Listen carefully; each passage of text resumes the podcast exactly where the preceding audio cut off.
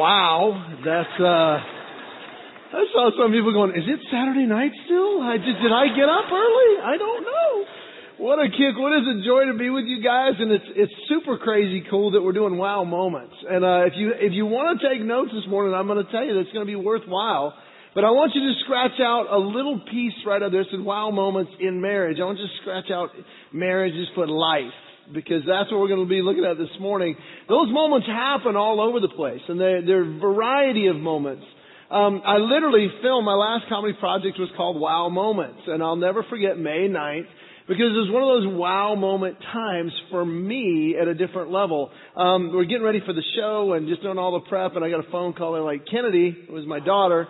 She said she fell off a slide, and she we think she broke her arm. And uh, so in the middle of all this prep, thousands of dollars and thousands of hours of prep, I have to go pick up my daughter and I go up and, and her arm literally looked like, and I'm like, might have broken her arm, okay? Um, but it was amazing to me, and here was the moment because as I looked at her arm, I, I saw these women just go into mode. Her her teacher, her principal, and all this. One was comforting, her, two were taking care of the other kids. The other one had called for the ambulance. They're, they're just going all over the place, and I, I know that women are amazing. I know that, but it was one of those wow moments. Like, you know, women are just incredible. They're they're like, yes, they are. You can say that.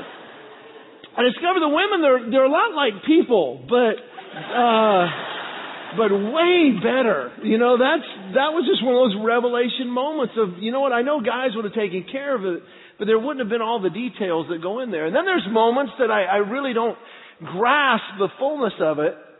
And I think they happen so that we realize what we have when we don't have it. Last time I was supposed to be here. I was in Pennsylvania, done a show, and I'm flying here. I get to the Philly airport and it starts to snow, and I, I literally spent the entire day there, hours upon hours, and it was one of those where I'm like, okay, how am I going to get there? I was supposed to go through New York, then through New York, then through Detroit, then through Minnesota, and they just kept changing everything up, and it was this whole day long piece to where I finally went, well, if I'm going to get in at midnight, I need to get something to eat now. So I go to this place that was closing up, and I get something to eat, and, and about an hour and a half later, they finally get me in a middle seat to fly through Atlanta to get here, and and while I was, as I'm getting on the plane, I'm like, you know what? I must be really tired because I don't feel great. And by the time I got into the flight, it was very evident to me because I'd had it happen about 20 years ago. I, if you've ever had food poisoning, you know it's not nearly as fun as they make it sound. And uh, I, it's the first time in my life I've ever gotten sick on an airplane. And I'm sitting here and I'm freezing and I'm sweating at the same time. And the flight attendant's like, I mean, she walks by and she's like, "You okay?" And I'm like, "Um, no, no, I'm really not." I said, "Uh, have you got a couple of those little bag things?" And she goes, "I'll be right back." And and I I was I was they bumped me up, but I'm sitting there and there's the bathroom and I'm like, somebody's going to be in there when it's time and it's not going to be good. And sure enough, it was. And it was one of those moments where I'm like, could it get any worse than this? And, and I got sick and then we landed in Atlanta. The connections were gone. I didn't, I knew I wasn't going to get here. And I just thought how sovereign that I ended up in Atlanta where I live so I could drive home and, on the way home, I had to pull over three times and kneel down and call dinosaurs, and and that, that was on the way home. And if you've never had food poisoning, just let me just, if you want to experience it, what you do is you go for about eight to ten hours. You wake up every uh, 45 minutes and have somebody swing a baseball bat and hit you in the stomach eight times. That's food poisoning, and uh, and it literally knocked me out for a day and a half. And, and when I woke up day two or whatever, I was like, wow if I never do that again, it will be too soon. And it really, it, it, leaves an indelible mark of going, wow, you know, sometimes we go through those bad parts to remember how good ones the good ones are. And, I believe that God does this because I, I'll have a bad day and phew, that memory of food poisoning, I'm like, I'm good. I'm good. I don't, I'm, I'm, I don't need that. It's not that bad. But as we go through life, there are moments, there are moments, and, and I want to just encourage us this morning, is I believe from experience that God wants to teach us through life's moments. And there will be moments that are, wow, that was God speaking to me individually about something that is true from Him directly. And this morning what I want us to look at is how do we put ourselves in a position to experience the creator of the universe personally and individually. Because what's amazing to me, one of the wow moments I had was when I was in late teen years, was not that I could believe in God, not that I could believe in the creator of the universe, and I can see, and, and whatever path or journey you're on to get there, that's fine, but it never really dawned on me that I couldn't know God. But what amazed me is that the God of the universe believed in me individually, intimately, and that He created me uniquely to, to accomplish something within His plan. That blows my mind. And I want to be more and more about that. Now to get there though, I just remember two words this morning. One would be the way that these, these foundation to experience wow moments happens is one is the foundation. The foundation. One of the words I want you to remember is foundation. What is my foundation? If it is religious, then we're going to miss the moments. Because religion is basically a set of rules that we try to attain to in order to experience some sort of security or significance. And we'll never measure up because we're not perfect. We can't get there. And, and if your foundation is, well, you know what? I depend on myself. I only believe what I think and what I feel, what I experience. That's all I believe. That's all I ever do. I'm a self-help, a positive thinker. Then you're gonna, if you're honest, you're gonna get to those times in life where you succeed by that definition and realize it's empty and that it's not what you thought it was going to be. And then you try for the next one, the next one. And I shared this story. It was a wow moment for me. I was about to do a show in uh, North Dakota. And the gentleman who was hosting said, Hey, let me take you to dinner. And I said, Great. I said, What's going on in your town? And he was a pastor of a local church. He said, We really had an amazing breakthrough in the past year. And I said, Tell me about it. And he said, The most successful man in our, in our community. He owns several businesses very successful, drives the nicest car, married to the most beautiful wife, perfect kids, and all this. Uh, he walked into my office and uh, he he laid down a set of keys and he said, "Pastor, I need you to do me a favor."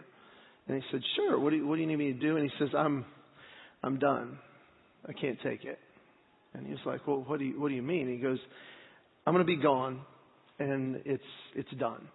And I just need you to have the keys. And when it's evident, I need you to give the keys to everybody, to everything that they need.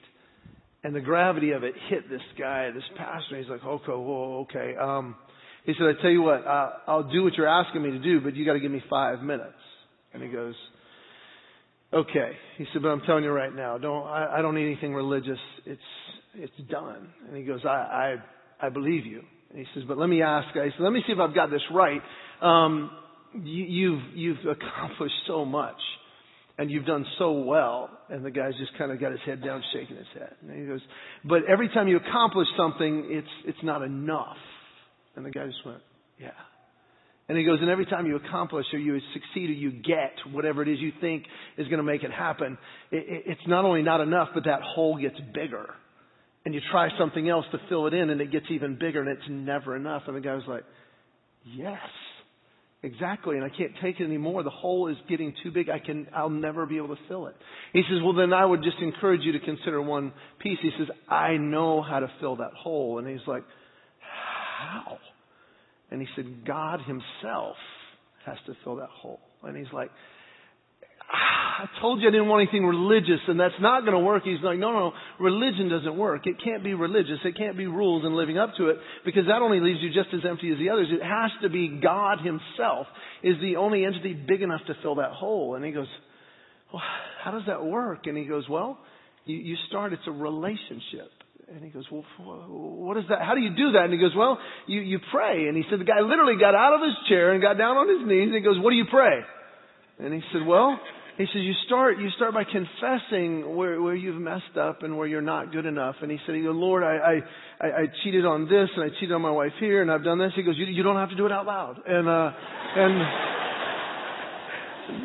and he said he literally kneeled there mumbling for about three to five minutes. And finally, at, at the end he just he just went, what do I do now? And he said, just see, what you hear about Jesus dying on the cross, he, he did that to forgive all of that. Thank him for forgiving that. And he's like, oh, he says, God, thank you so much. And he goes, and then invite him in to just live in your life and fill that hole. And he goes, God, will you please come in? And he said, yeah. And he prayed that and he looked up. He goes, Pastor, I think that might have worked. And he goes, I, I know it did. And he says, what do I do now? And he said, well, start reading your Bible. And he goes, I don't have one.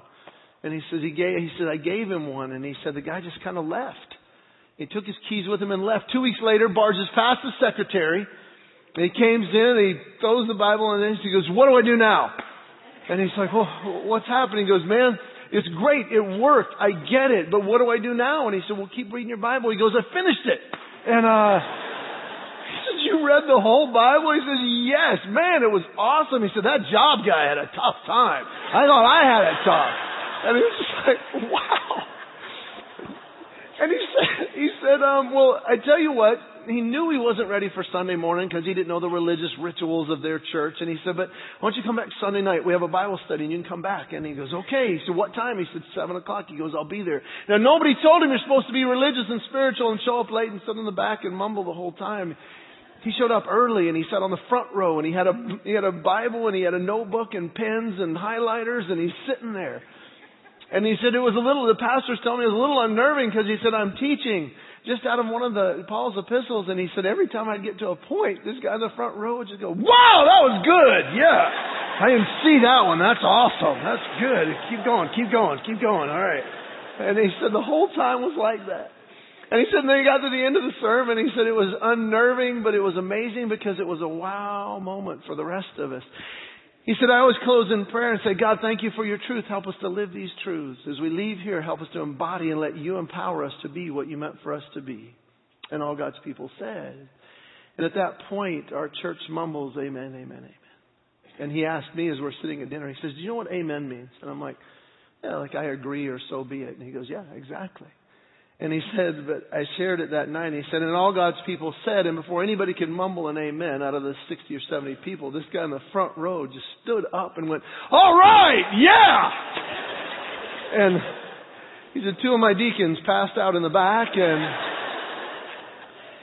and he said it was unnerving, but it was amazing. And the next day he said, Ken, I was having my quiet time and I'm reading my little devotion and I'm praying and I get to the end of my prayer and I said, and and God, thank you for this, and thank you for last night. This was great. In Jesus' name. And he said the word wouldn't come out. And he said God just hit him with one of these wow moments, individual and intimate. And he said, he said, I don't need you to agree. I know it's true. And he said, God just pierced his heart. And he said, Are you going to be an amen? Or are you going to be an all right? Which one are you? And he said, For him, it meant everything. It was life changing. I don't need you to sit and read as it's some kind of a religious text. He says, I want to speak this truth into your life. And he says, so when you read it, decide in your heart, are you going to be an amen or an all right? And when he shared that story with me, I literally went, wow, that's it. It changed the way I read my Bible. I, I don't read it anymore as a text going, Lord, speak to me and what happened with Paul and what went on. It really is one of those like, God, what do you want to say to me? Because the Bible says it is living and active, sharper than any two-edged sword. This is literally God speaking. I remember driving one time on 75 in Atlanta, and as I'm driving, the thought came to my mind, sometime I wish I could hear God speak audibly. I wish I could just hear him speak audibly and a whisper in my heart as intimate as, and I'll never forget it. I can take you to the place on 75 where I was. I sensed God whisper going, really? Do you want to hear me speak audibly? And I, after a few minutes, I'm like, Lord, I would probably soil myself, but yes. Yes, I would. I would like to hear you speak audibly, and this is what God pushed in my heart. He says, Ken, then open your Bible and read it out loud, and you will hear me speak audibly.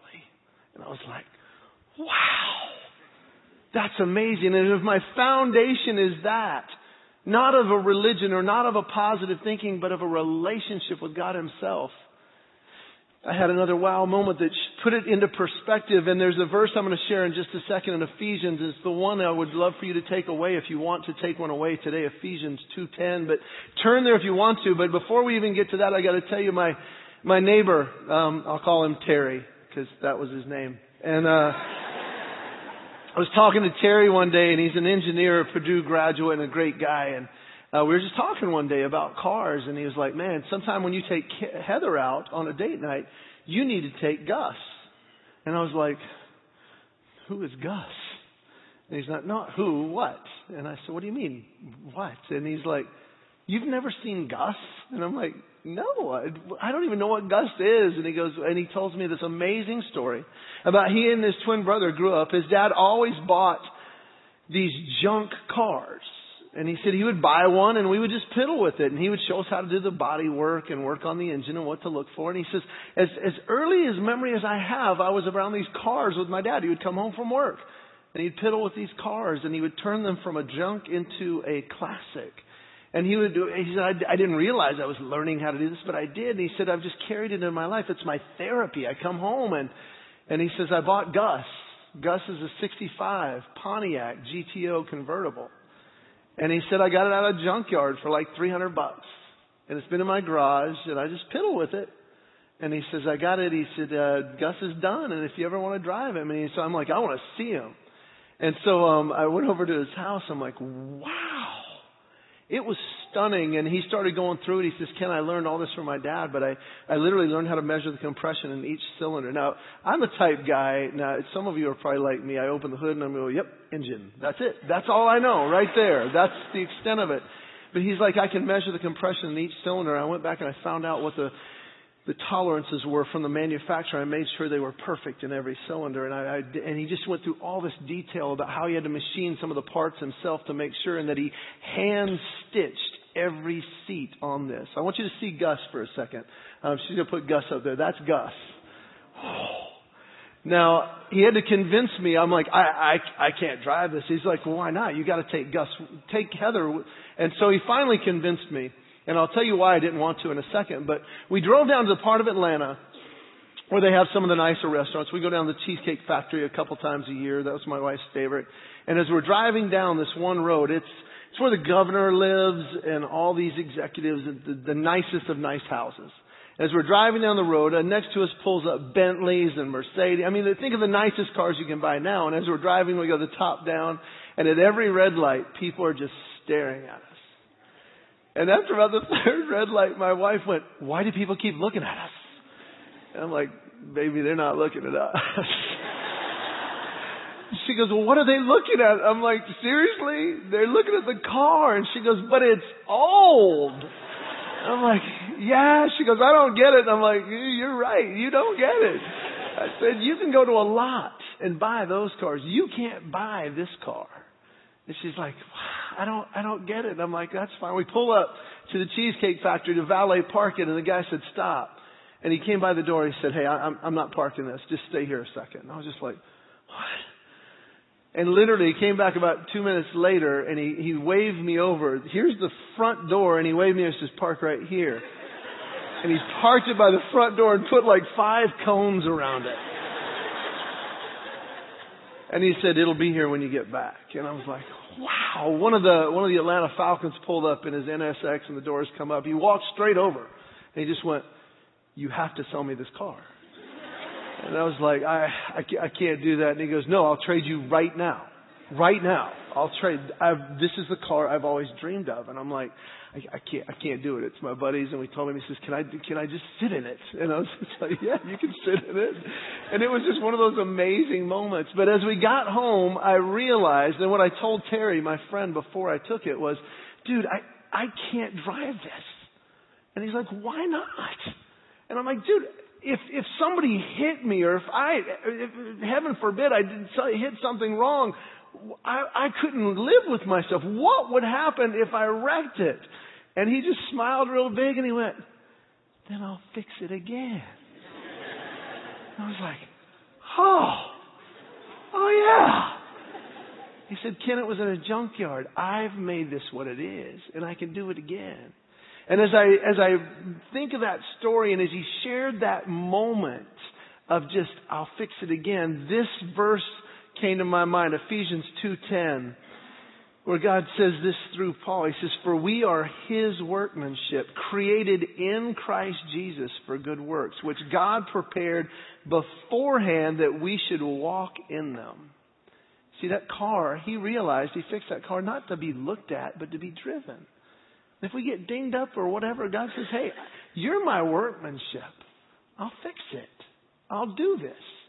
And see, when it's a relationship with God, it's not about being perfect instantly. It's about growing into it. It's a process not a point in time. It's not a list to live up to, but a plan to fulfill.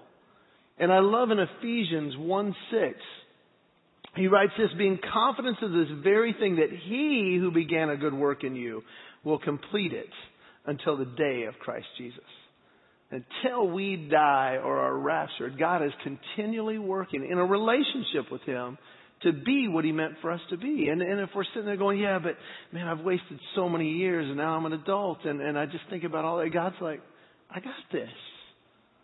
See that car, and God just brings these moments of wow over and over. That car had lived its full life and gone in the junkyard, and it had been discarded. But that's that wasn't the end of the car. And if you're if you're here this morning, and it appears like many of you are, uh, we have to realize that no matter what we've been through, whether it's self-inflicted or whether it's just time, God's like, I'm not done with you. I'm going to continue to work on you until the day of perfection. And I'm going to perfect you over time in that relationship. Well, if that is our foundation, then these wow moments, they happen. They happen in everyday life. These moments where God will just whisper into our world or our circumstances or our environment and say, hey, I'm perfecting you. I'm working on you. Don't miss this one. And we find it not only in the foundation, but the second word I want you to remember is frustrations. A lot of times it's when we want but we don't get, or we need and we don't have, or it's just the process of life that happens. Life happens. I actually love those songs that they sang at the beginning because it's just pouring out of, this is it, hold on. Because but there's, there's something there. We're living on a prayer. What a great way to live to say, God, I want you in the middle of this. Now, if our foundation is religion, then when frustration in life doesn't work out, we get very, very angry. Because I'm leaving the list. God, I am doing your list and you are not holding up your end of the bargain. We begin to, to speak at God and get mad with God if it's a religion.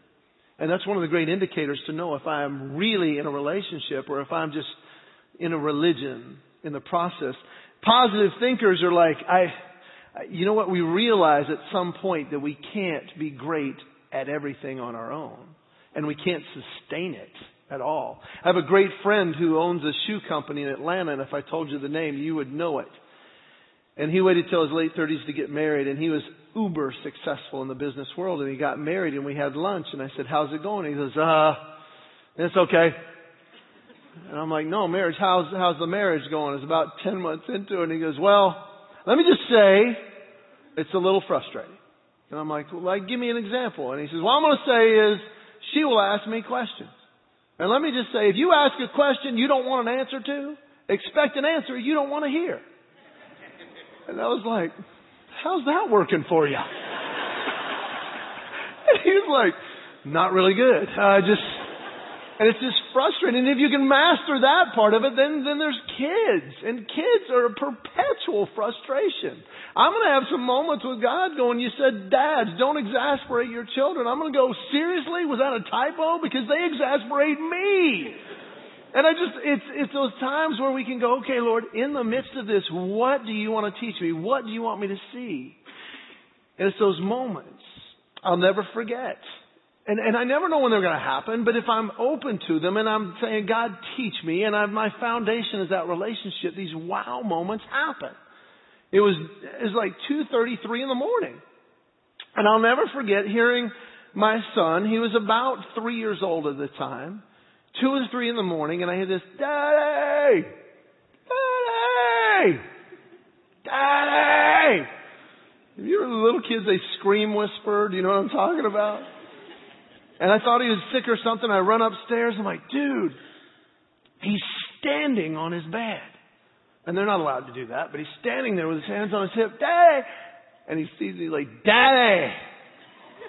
I'm like, dude, dude, what are you doing? And he goes, Daddy. And it's like he was rehearsing this. He goes, Daddy, my want chocolate milk. Now, please.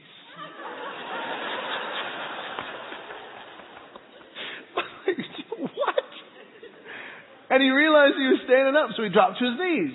He's not supposed to stand up, drops to his knees. Daddy, I want chocolate milk. Now, please.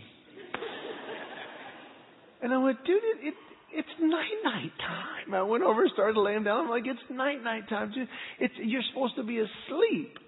And the look on his three year old face was like, what part of this do you not get? I'm saying all the right words. I've been practicing. And he goes, Mom, I want chocolate milk now, please. And I'm like, dude, it's, it's night night time. And I said, buddy, I said, listen, I'll get you all the chocolate milk you want in the morning. But it's night night time now. It's time to go to sleep. And he just kind of laid down as he started to roll over. He looked back. He went, chocolate milk, please. I'm like, dude, no, I'll get it in the morning. And then he rolled over. As he rolled over, he went, okay, daddy. And he just went right to sleep. And I was like, as I was walking down the stairs to go back to my room, God literally stopped me on the steps. And I was just like, that was awesome and weird and and God whispered in my heart, Kid, that's how I want you to pray. Ask me anything. But just know I will only give you what is best when is best. Like he trusts you. And I literally sat on I don't know how long I stood there. I just went, Wow. And it's so clarified in that one moment what a relationship versus a religion is all about. It's about, okay, God, when you don't give me what I want, I trust you. I trust you. I drove back from Nashville last year. Um, I, I do stand up comedy for a living, and um, I was meeting with another comic who's literally sold more DVDs than any other comic in the history of the U.S. And as I heard her share her story, she said, I'm at the top of the world, and I'm at the bottom of the world. She said, I, I've sold more DVDs, and we just had a party to celebrate it, and they gave me a plaque. I'm like, that's incredible. And as as a performer, you're like, I would really like that. And she said, but my son is in rehab, and my daughter and her two children, my grandchildren, won't speak to me, and I've not seen my grandchildren since they were born. And she said, and my and her husband had just um, checked back into rehab, and she her whole personal life has fallen apart. And and I literally I drove home, and I'm like, Lord, I would have asked for that, and I would have gone right down that road. Thank you, thank you for not giving me what I thought I wanted. And and it's just one of those clarity moments, those wow moments of going, Lord, this is this is it. But see, God is not afraid. In in Philippians four six he says, I want this relationship. He says, be anxious for nothing, but in everything through prayer and supplication with thanksgiving, let your request be known to God. He's like, hey, ask me anything. And, and as you ask, here's, here's a cool thing. Thank me for what I've already done to give you some clarity. Go ahead and make your case and give supplication and look and dive in and let's, let's go through this through truth and let it be known unto me. Because God is saying, hey, I, I don't want you to talk at me and be angry with. I, I want to talk with you. And I want to be with you in the midst of everything in life. And once we get to that point, we begin to realize that as, as David did, if, if, I tell you what, especially if you're new to this journey, look at the book of Psalms and just read some of these Psalms. David is one of my favorite characters because he is just so honest with his relationship with God. It's this roller coaster it's just like, God, you are wonderful. You are awesome. You are my strength. You are my fortress. You're awesome. God, my enemies are around me. I'm going to die. Where are you, God? And this, Lord, you're amazing. Look what you brought us through. And he's just on this, wow. And I love his emotion in it. One of my favorites that I've come across is Psalm 94, 18 and 19. It says, If I say my foot slips, your mercy, O Lord, will hold me up. In the multitude of my anxieties within me, your comforts delight my soul. It is the presence of a relationship with God that makes all the difference. And it's those wow moments that happen. It's the relationship that makes the difference. It's the relationships that makes it make sense. I was in Boston with Heather. We were driving around and laws laws outside of that relationship don't make sense in every situation. Now, I, I, this is just an example of that. I was in Boston and we're, we're going to eat different places during the day and I, I love that city. It's a great city and I love clam chowder. So I had clam chowder like five times in one day. I had it for breakfast because you can and, And I was sitting at a table at, I think, the, meal between lunch and dinner, whatever that's called. And, uh, and I'm listening, and I'm like, every restaurant down there has clam chowder. And I, I listened to this guy at the table next to me. He goes, yeah, do you have any tomato-based clam chowder? And the, and the waiter very sternly but politely went, no, that's, that's illegal in Boston. And it just caught my ear, and I'm like, that's kind of funny. Why would it be illegal to make a tomato based clam chowder? So I, I couldn't help it. I had to ask. I'm like, I'm just curious. It, was that, were you just messing with that guy, the tomato based? No, it's a law in Boston. You cannot make clam chowder with tomato base. And I was like, okay. Can I ask why? Now, if you, if you have know nothing about baseball, let me just give you a quick background the Boston Red Sox, the very beloved in the city. And their worst enemy in the world is who? The Yankees. And a tomato based clam chowder is called Manhattan clam chowder. So they made a law, you can't make that in Boston. I thought, that's awesome. See, it's so intimately personal that it makes sense when you have the relationship. And so much of this amazing book may not make sense at first. But when we get into the relationship part of it, even if we don't understand it, we can say, God, I know I can trust you in this. And what if I make a mistake? What if I wreck the car? God says, hey, keep your heart right. Keep in this relationship. In, in Romans 8:28, it says, For we know all these things work together for good to those who love God and to those who are called according to his purpose. God is saying, I'm going to use everything for your good. Just keep coming to me. It's a relationship. I don't want you to be perfect. I want you to let me perfect you. That's what God longs for us. And if I could put it in one of my favorite stories ever, we got to realize that it's it's a relationship. I want to share one more verse with you very quickly in the back um, it's not going to be on the screen, but you can make a note of it. It's First John, chapter five, verses eleven through thirteen. And out of all the religions in the world, this is the only one that has a relationship and a statement like this. And it says this. And this is the testimony. God has given us life and life eternal. And this life is in His Son, Jesus. He who has the Son has life. He who does not have the Son of God does not have life. I write these things to you who believe in the name of the Son of God so that you may know that you have eternal life. Know. Not think, not hope, but know that you have eternal life. And I love the fact that God says, hey, it's, it's in my son. That's the whole plan. That Jesus is going to come. He's going to forgive your sins. And then when you invite me in, I'm going to live within you. That power that raised him from the dead is going to live within you. And I want to whisper these moments in your life and the perspective that happens. I have a friend in Atlanta who shares this story. It was amazing, actually. It was the classic tale. He said, My son is playing Little League. And he said, I was one of the assistant coaches. I was the third base coach, and it was the quintessential moment. Bases loaded. The winner goes to the playoffs. The loser goes home. Two outs, last inning. And he said, My son is up. And he said the gravity and the frustration and the tension and the hope and the dissension of that moment is so heavy. Everybody is feeling it. Their coach called timeout to talk to the pitcher. My son came to me and he said, it's that moment. It's the fork in the road in life. If he gets a hit, he goes on to fame and fortune, marries the beautiful woman in life. If he strikes out, he ends up in prison and then bail and then it's all over. It's just, it's that moment. And he said, God just kind of gave me perspective. And he came and his son walked down to him and he said, nobody knew what we were saying. They're thinking, tell him something good. And he said, man, what an opportunity. This is awesome. And he said, I, I know you want to get a hit. He says, now I want you to do your best to get a hit.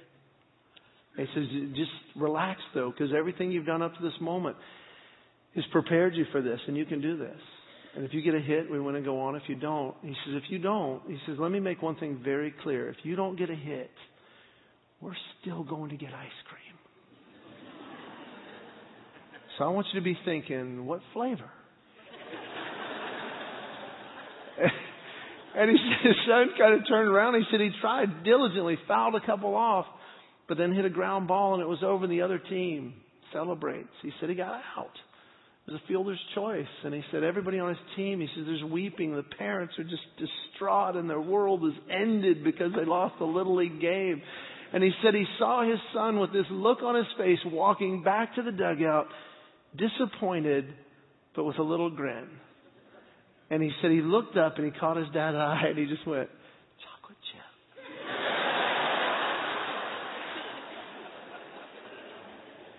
Tell me that's not a wow moment. Tell me that's not God working through a dad, working through a son saying, you're amazing. You're amazing. And, and my encouragement to you and I this morning is to simply let God be in the midst of that. Those moments are happening if we'll let them. Well, I'm, I'm going to pray and close this, but I want to encourage you. I'll, I'll, I'll tell you after I pray. Let's pray. God, thank you for being the foundation of, of life. You created it. You got a plan for us individually. And help us to just rely on you as our foundation in the midst of whatever is overwhelming or frustrating this week. Would you just spark us through your Holy Spirit to say, God, what do you want to teach me here? And Lord, thank you most of all, you're with us. For those of you who don't know you personally, Lord, I pray right now that you would just make it so clear, like you did that businessman in North Dakota, that that hole never gets filled. No matter how successful we get, no matter what we gain, it just gets bigger. And that life comes from you and you alone. I pray that we wouldn't build a lifestyle, but we truly would build a life. And thank you that that's what you give and that's what you major in. And we thank you for it. And it is through the gift of Jesus and the power of your Spirit we pray. Amen. Next week, uh, does anybody know what next Sunday is? Father's Day. Father's Day. I'm going to share some wow moments that God has taught me through my boys. It is hilarious. It is real. It is the foundation of the, the project I did. And um, I'm going to bring, here's, here's my uh, encouragement to you. If you are here with a dad, if you're your son and father or whatever, the first five at each service, I'm going to have one of the new DVDs, just wow moments with, with that. And I'm only bringing five per, but you got to walk up to me. I'll be sitting over here and go, this is my dad. I'm with him. And, uh, we want one of those DVDs. That's all you got to do. And, uh, let me just tell you this. Next week, you're going to want to bring a friend with you. If you thought today was good, next week will blow your mind. It will be a wow moment. So enjoy your weekend. I can't wait to see you guys next week. God bless you. Have a good day. You're dismissed.